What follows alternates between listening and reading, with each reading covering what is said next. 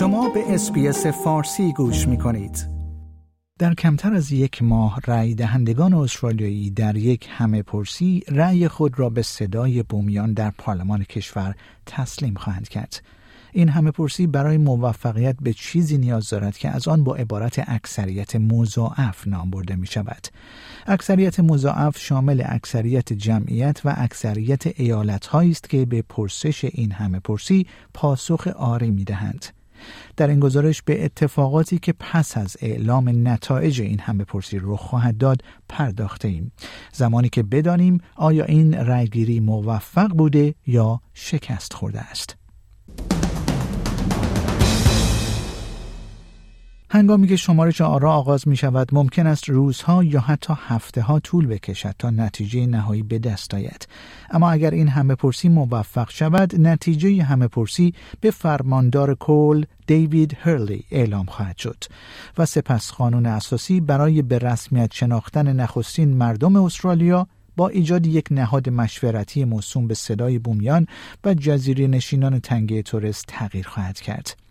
پروفسور شریل سندرز کارشناس قانون اساسی از دانشگاه ملبورن می‌گوید که پس از آن پارلمان باید نحوه عملکرد این نهاد مشورتی را تعیین کند. The next thing that will need to happen uh, is that legislation will need to be drafted.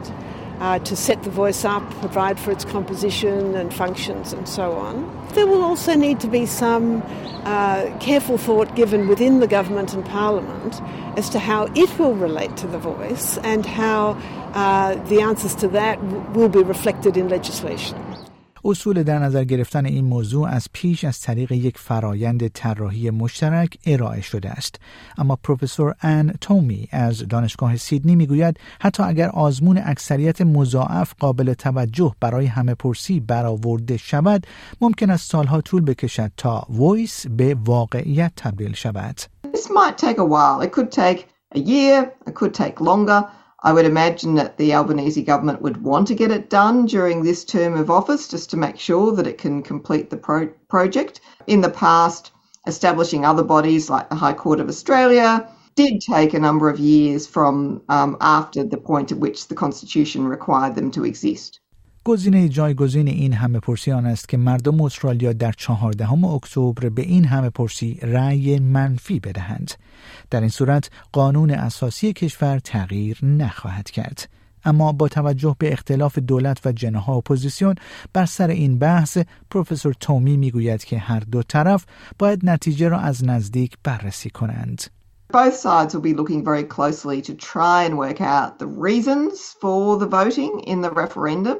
In order to give them a strong indication of what is wanted by the Australian people. So, all of this really comes down to trying to work out what the Australian people meant by no vote. Uh, and uh, it's quite a difficult thing to, to work out.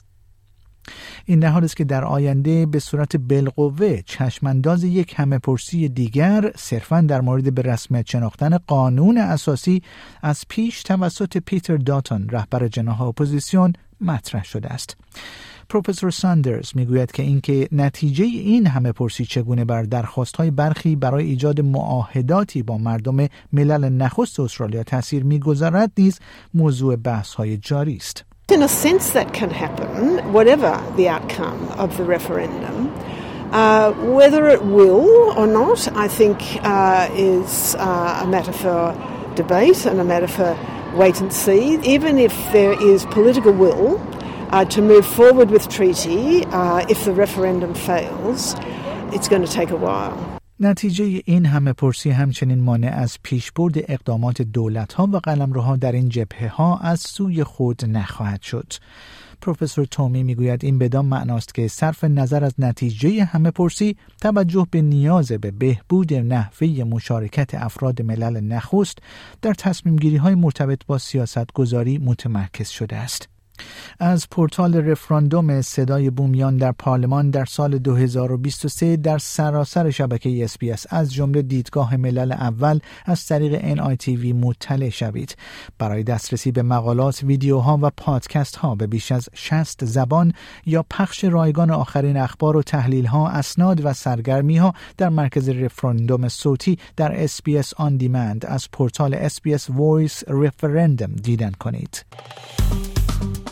Like، share، comment. SBS فارسی را در فیسبوک دنبال کنید.